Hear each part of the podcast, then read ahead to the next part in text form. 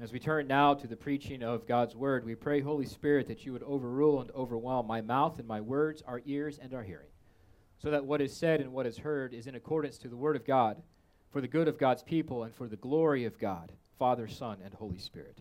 We pray this in Jesus' name. Amen. Please be seated. You may, uh, you may recognize these words depending on your age. Steve Austin, astronaut, a man barely alive. Gentlemen, we can rebuild him.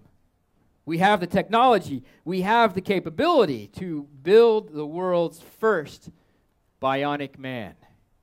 Steve Austin will be that man better than he was before. Better, stronger, faster. I say that to myself every morning as I go to the gym better, faster, stronger. Did anybody recognize those words, or is it just me?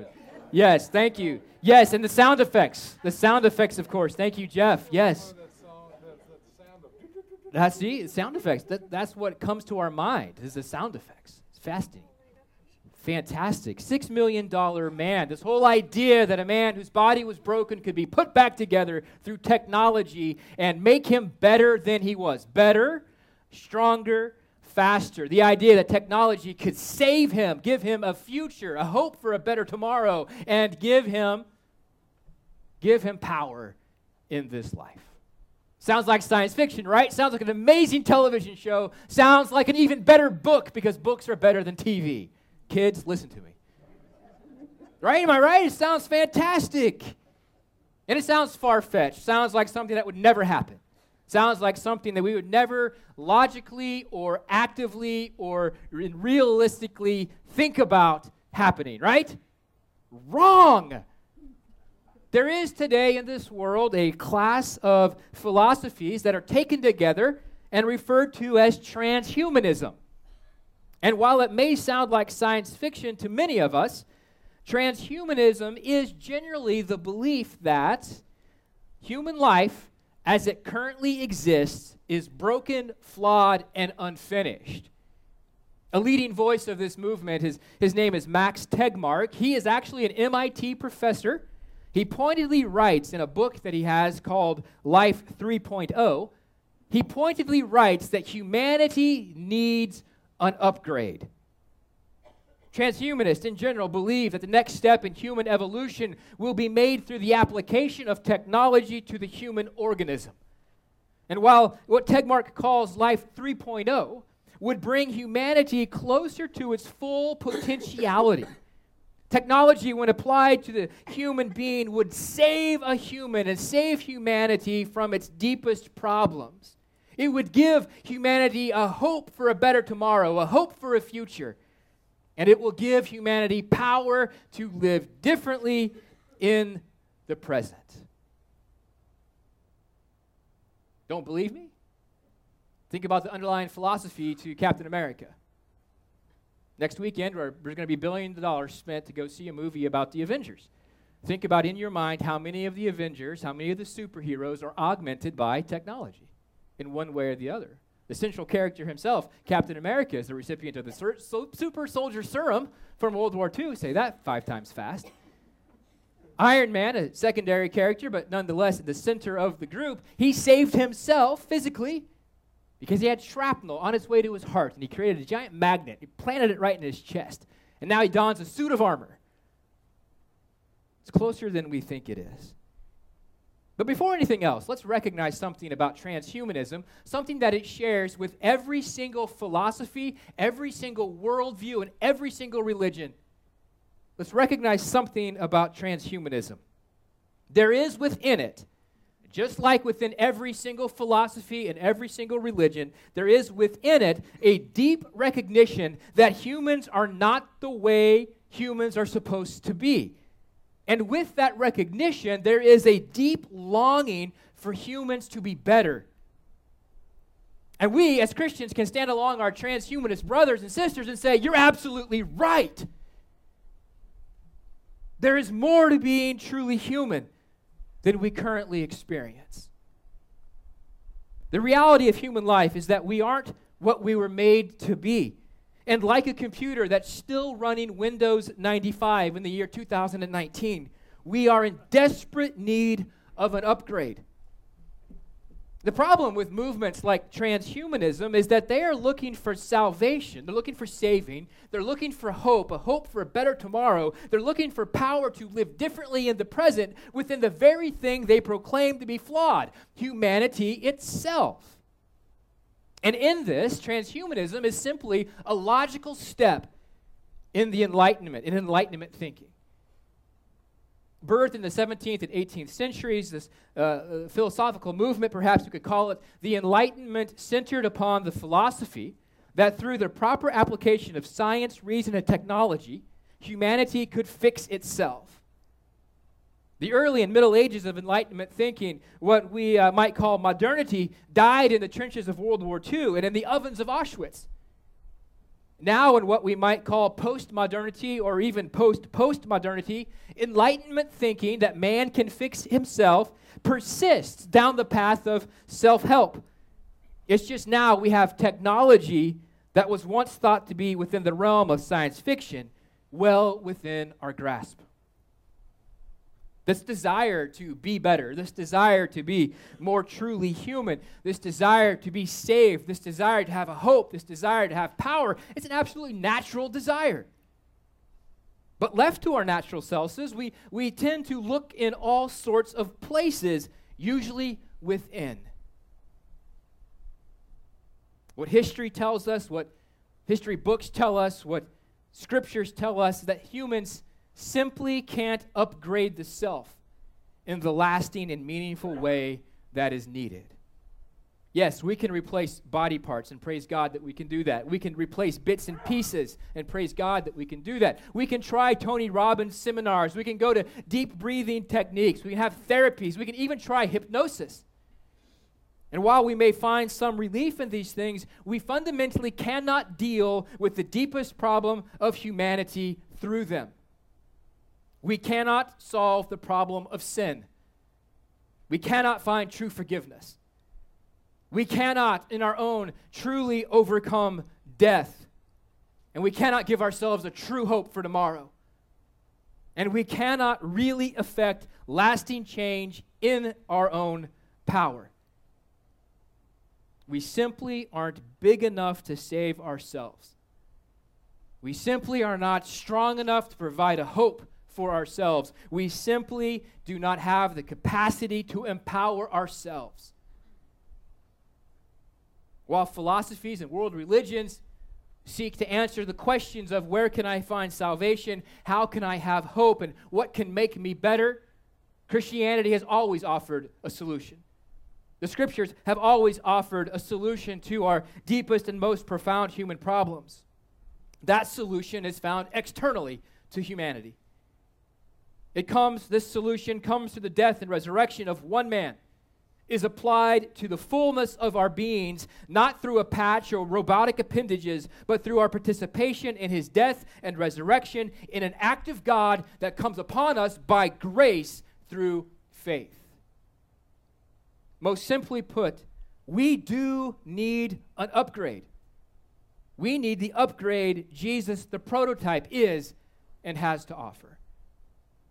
Jesus is the prototype of new humanity. Jesus is the one who saves. Jesus is the one who gives hope for a future. Jesus is the one who gives us power in the present to overcome our sinful frailties. And when I call Jesus the prototype, I'm reflecting upon a 2,000 year old tradition. St. Paul, writing in his letter to the Colossians, calls Jesus the firstborn of all creation. He is the beginning, the firstborn from the dead, that in, him, in everything he might be preeminent. The crucified and risen Jesus is the prototype of what humanity ought to be. He is the new way to be human. Jesus is the upgrade that brings salvation, that brings hope, that brings power. This morning, we talk about the resurrection of Jesus Christ. And this is Jesus' actions, where the new way to be human, God's true way to be human, is made present. through his death on Good Friday and through his resurrection on Easter Sunday, Jesus, the prototype, gives us what we most desperately need. He makes available to all who would believe what we most desperately need, what we're all looking for. Salvation, hope, and power. He is the external Savior who saves those who believe from the penalty of sin. He is the external Savior who will save those who believe from the presence of sin and death. He is the external Savior who is saving those who believe from the very power of sin now in the present. In his first letter to the Corinthians, St. Paul uh, discusses the resurrection of Jesus in chapter 19. And here he states the resurrection of Jesus is for the salvation of many and for the hope of a future. In 1 Corinthians chapter 15, starting at verse 17, we read this. And if Christ has not been raised, your faith is futile, and you are still in your sins. Then those who also have fallen asleep in Christ have perished. If in Christ we have hope in this life only, we are of all people most to be pitied. St. Paul puts it very clearly and bluntly. If there is no resurrection of Jesus, then those Corinthians in the first century and we living in 2019, we are still in our sins. Without the resurrection of Jesus, St. Paul tells us there is no salvation, there's no forgiveness of sins. Jesus, without the resurrection, would have just been another crucified criminal. And our faith would be placed in one who accomplished absolutely nothing upon the cross. Paul tells us without the resurrection, there is no meritorious sacrifice, there, is, there would be no salvation and no hope. The dead would just be dead. 1 Corinthians chapter 15, verse 20, Paul has a very big butt Pun intended. But in fact, Christ has been raised from the dead, the first fruits of those who have fallen asleep.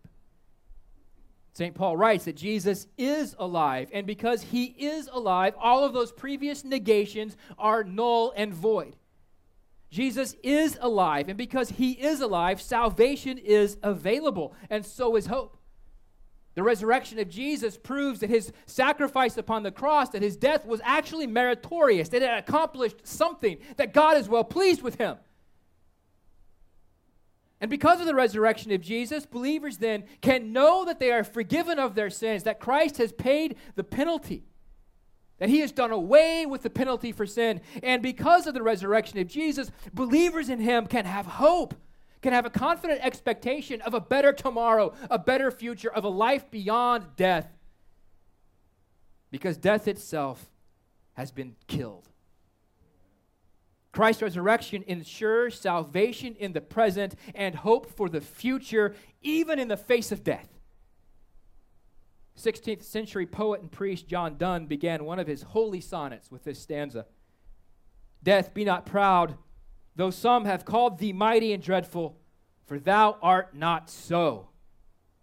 And why, in Donne's estimation, should death not be proud? His sonnet concludes One short sleep past, we wake eternally, and death shall be no more. Death, thou shalt die. Death itself will die because of the resurrection of Jesus.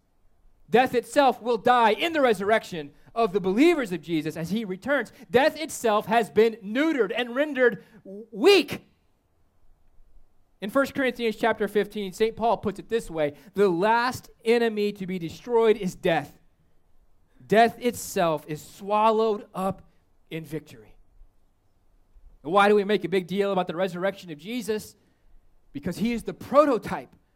And without his resurrection, there is no salvation, there is no saving, and there is no hope. There is no hope for tomorrow. There is no hope for life after life after death. All who believe in Jesus are brought into true and lasting life, and they are given a true and lasting hope for the future and then there is power given in Jesus to live in the present. And we see this power of for a new life discussed in Romans chapter 6, which we heard read this morning.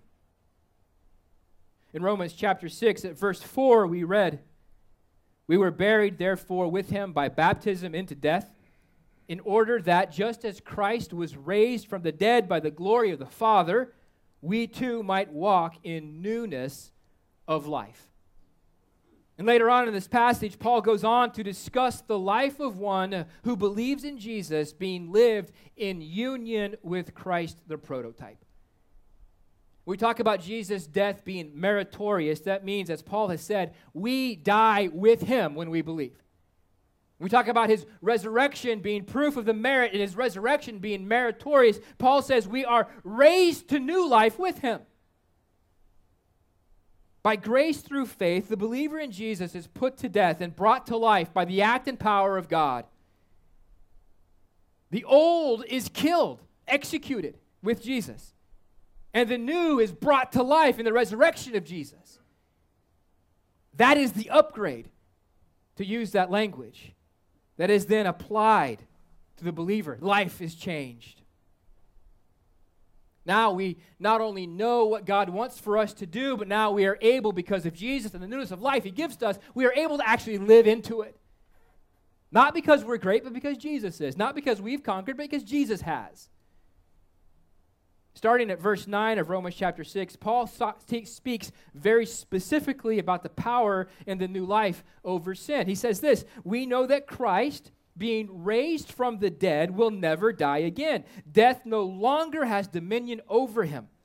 For the death he died, he died to sin once for all. But the life he lives, he lives to God so you also must consider yourselves dead to sin and alive in Christ Jesus. Let not sin, therefore, reign in your mortal body. Folks, Jesus' resurrection means a victory over sin and death. Jesus' resurrection means that while the battle perhaps is ongoing, and it is, the victory is secure because he has won it.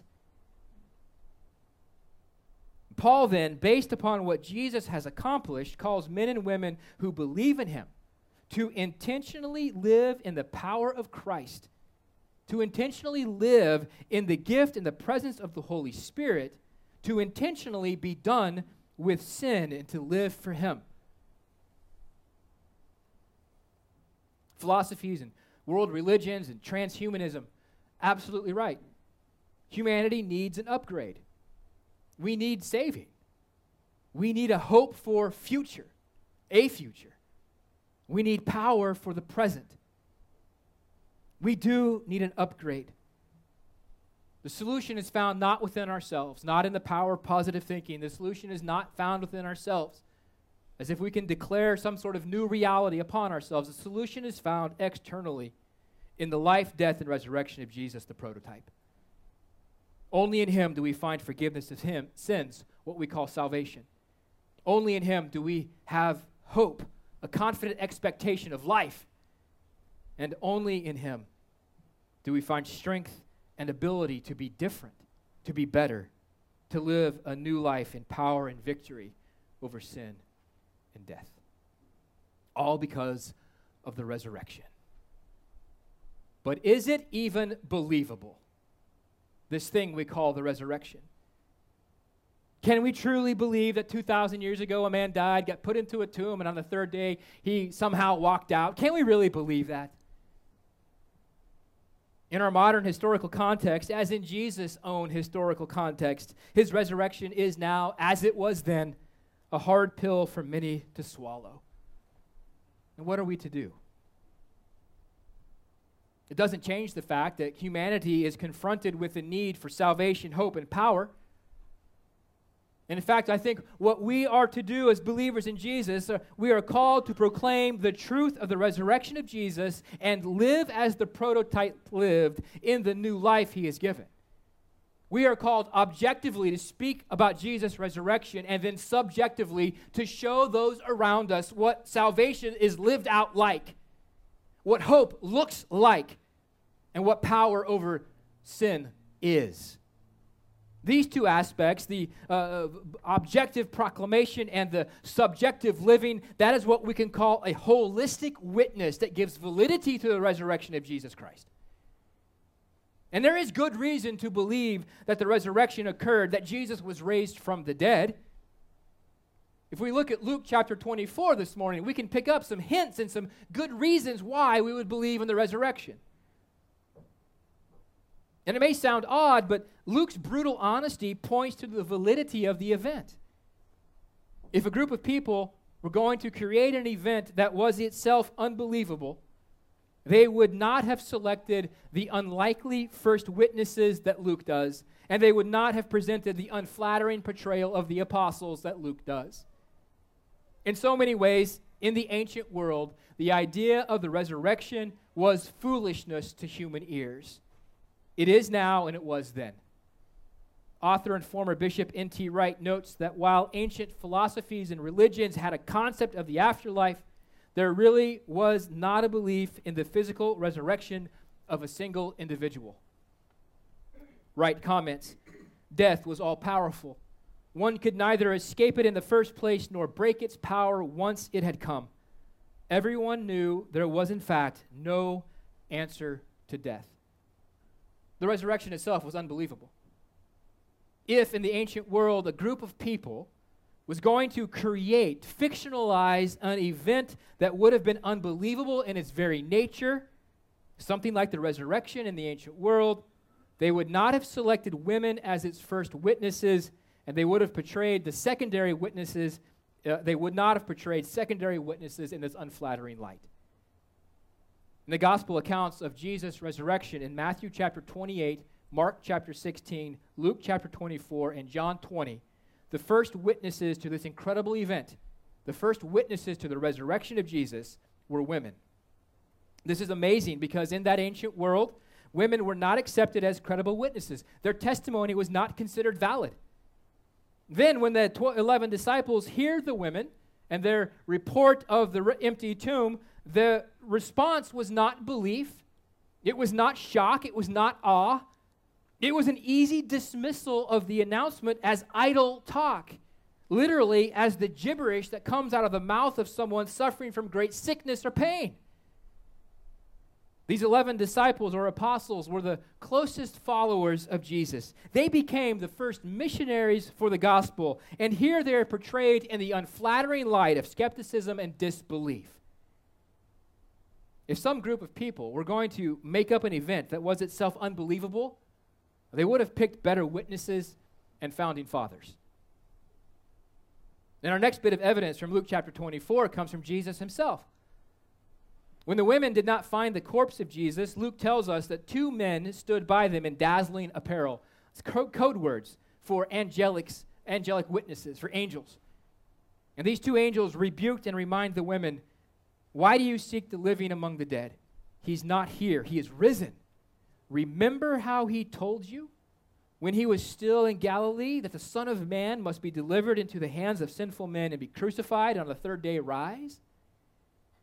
The angels remind the women that Jesus himself foretold the events. In Luke's gospel at 9:22 and again at 18:32 and 33, Jesus speaks in very clear language. I will be arrested, betrayed, arrested, beaten and crucified. I will be buried, and then on the third day, I will rise. What do we do with that? We have limited options here, folks.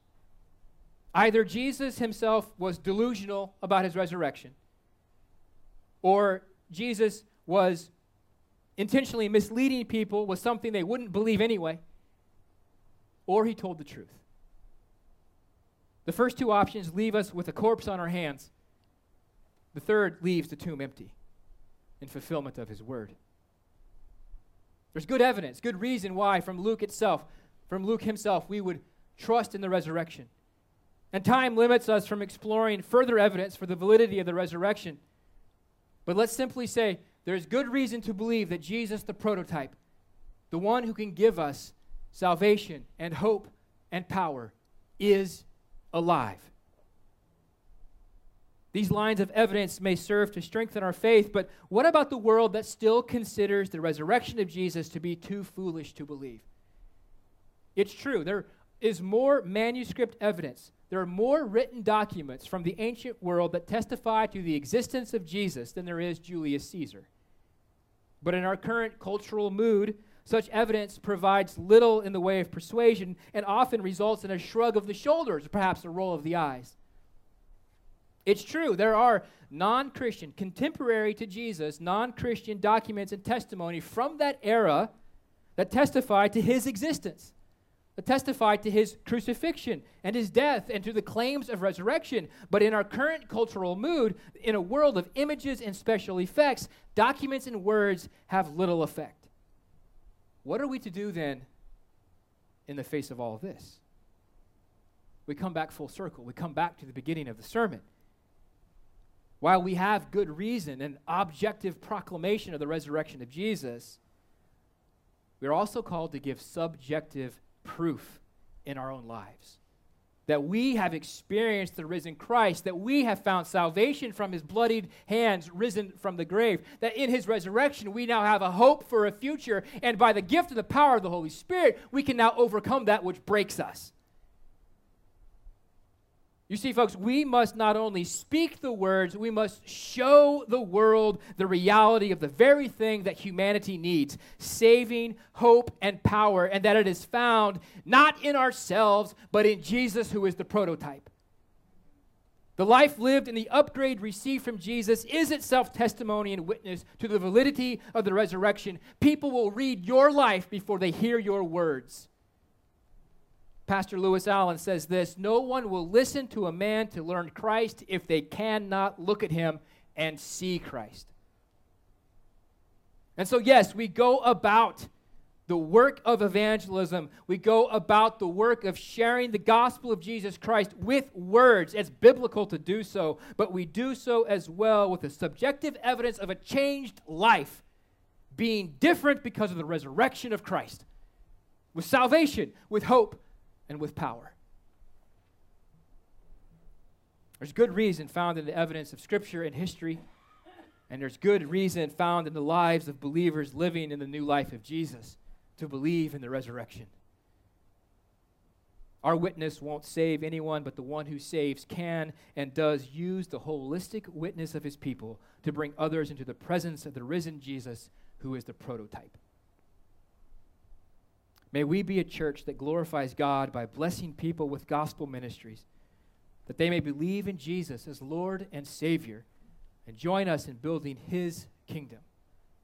May we be used by the risen Christ to bring people into His presence through our word and through our deeds, that they may receive from Jesus, the risen one, salvation, hope, and power. Jesus, the prototype, is the upgrade we need.